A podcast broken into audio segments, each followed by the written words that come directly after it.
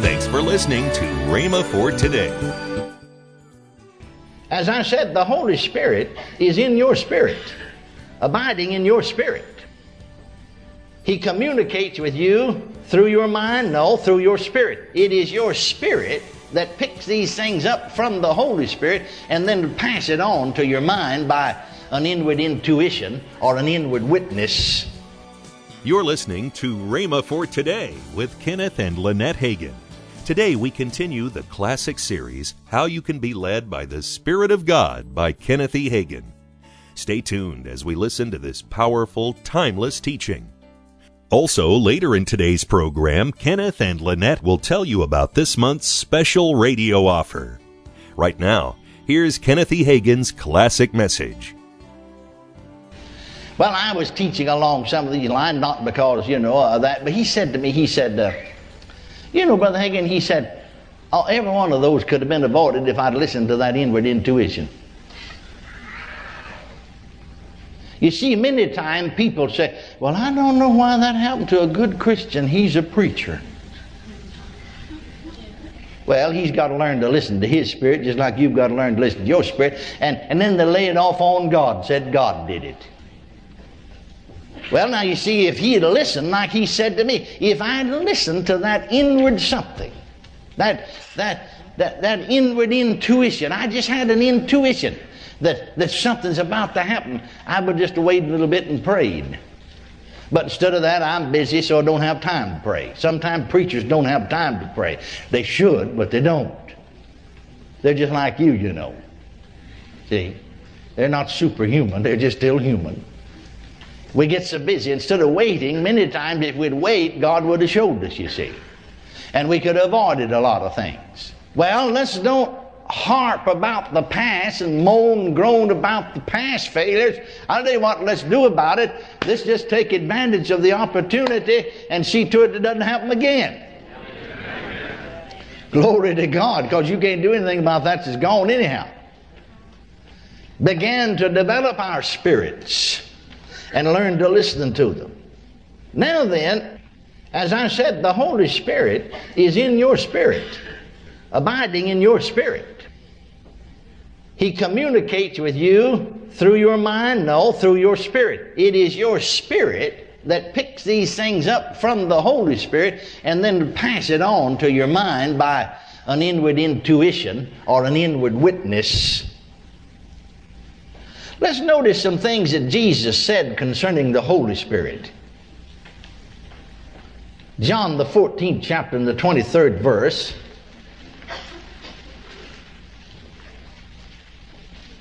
If a man love me, he will keep my words, and my Father will love him, and we will come unto him and make our abode with him. Now, you know as well as I know, as he goes on talking here, that he begins to talk about the Holy Spirit that's coming. Jesus and the Father, in the person of the Holy Spirit, comes to abide in us. Now, Jesus, literally, with a, with a flesh and bone body, because after his resurrection, when he appeared to the disciples and they said it's a spirit, he said, Handle me, a spirit hath not flesh and bone. So he, in his resurrected body, he has a flesh and bone body, is seated at the right hand of the Father. And yet the Bible talks about Christ in you, the hope of glory. You see, the reason He's in us is because the Spirit's in us. Now then, Paul said, writing to the church at Corinth in 1 Corinthians 3.16, Know ye not that ye are the temple of God? Now notice this, and that the Spirit of God dwelleth in you. Now again, in 2 Corinthians 6.16, Paul said, or I like to say it this way, the Holy Spirit through the Apostle Paul said, Ye are the temple of the living God, as God has said, I will dwell in them, and I will walk in them. I will be their God. They shall be my people. Now let's read those three verses together again. John 14, 23, 1 Corinthians 3, 16, 2 Corinthians 6.16. Jesus said, If a man love me, he will keep my words, and my Father will love him, and we will come unto him and make our abode with him. Another translation said, We'll come and live with him. Hallelujah. Another translation said, We'll come make our home in him. The home's where you live. See? All right. Know ye not that ye are the temple of God? For the Spirit of God dwelleth in you. Again, ye are the temple of the living God. As God hath said, I will dwell in them. I will walk in them. I'll be their God. They shall be my people. I don't know whether we've ever plumbed the depth of what that's really saying yet. I will dwell in them. Another translation said, I'll live in them. Therefore, if God is dwelling in us, God is dwelling in us. And He said, I'll dwell in them, I'll live in them, I'll be their God, I'll walk in them. Therefore, if God is dwelling in us, then that's where He's going to speak to us. Where He is in our hearts. That's where He's going to speak. Does the Holy Ghost condemn you if you do wrong as a Christian? No. No. Here's something we need to learn. We never learned yet because we've been taught wrong. It is your spirit that condemns you. The Holy Spirit will not condemn you. Now, why? Because God won't. You know, you read over in Romans, you know, said, Paul writing to the church at Rome, you know, said, Who is it condemned? Does God condemned? No, it's God the justified. No, I found out that even if you do wrong, the Holy Spirit in me shows me the way out. He comforts me, He helps me. He doesn't condemn me. No, you see, it is your spirit, it's your conscience, it's the voice of your spirit that condemns you when you missed it. Jesus said that the Holy Spirit, that the only sin that the Holy Spirit will convict the world of is the sin of rejecting Jesus. Remember talking about the Holy Spirit when He's come, what do you do, you know?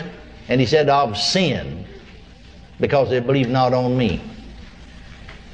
It is your own spirit that knows the very moment that you have done wrong. Amen. Now, you know, a lot of times people are born again, they become new creatures. And because sometimes if they have, uh, you know, they've talked sometimes wrong kind of language and one thing and another. I don't know about you, and I never heard anybody preach it. Because you see, I wasn't born raised among holiness people that live very strict lives and taught people. Uh, you know, I mean, well, the church that I went to, there's quite a controversy in the church because the pastor got mad right in front of some of his men and got mad at the deacons at a meeting and cussed them out. That you so and so's. The pastor. Well, they couldn't do too much about it because all the deacons acted just like he did. Hard to condemn another fellow for doing like you do, isn't it? Huh?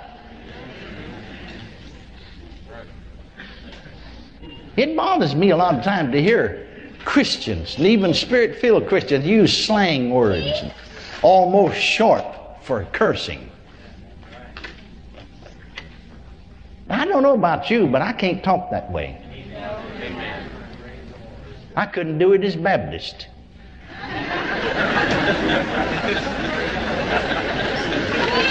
Come on now. Now, if you learn to listen to your spirit, your spirit won't permit you to say a lot of things coming out of your mouth. My Bible teaches me, let your nay be nay and your yea, yea.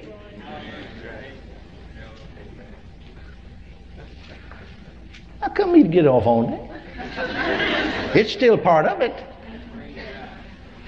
Now, when you first get saved, if you're used to saying things like that, I remember I just was barely saved and healed, and I went back to high school. And, and, and I don't know how come it slipped out, because I, I, I, I nobody, my folks, uh, no one spoke uh, bad.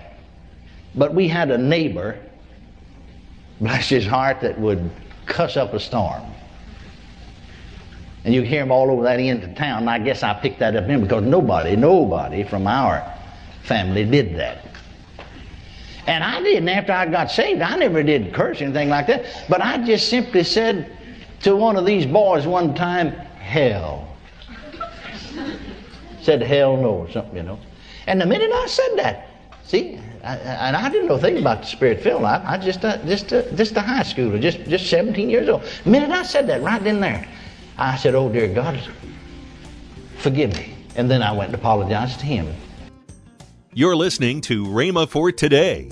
Now, let's join Kenneth and Lynette Hagin.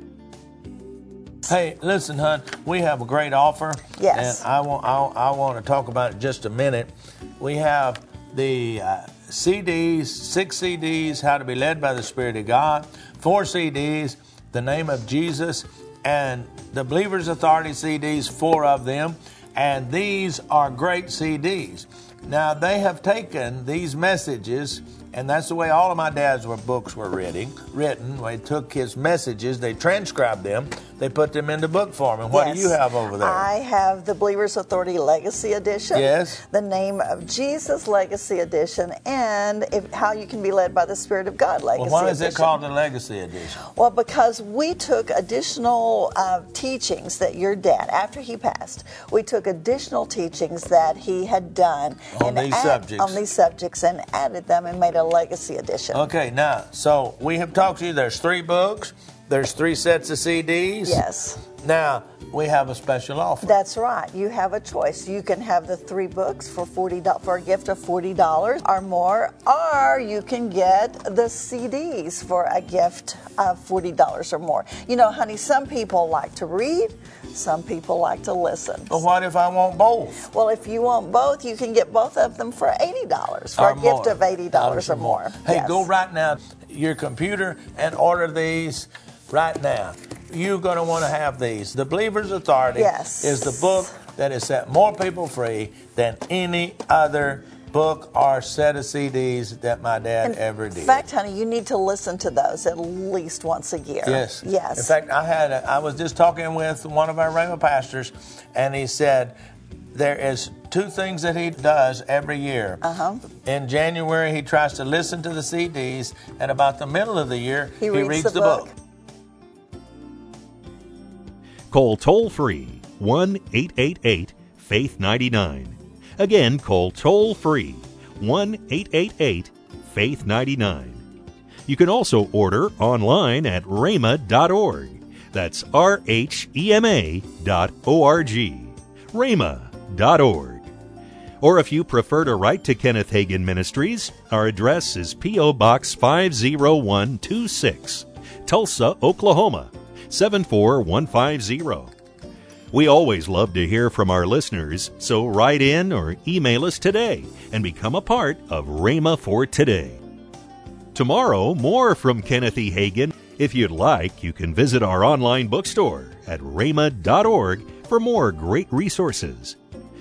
Thanks for listening to Rhema for Today with Kenneth and Lynette Hagin.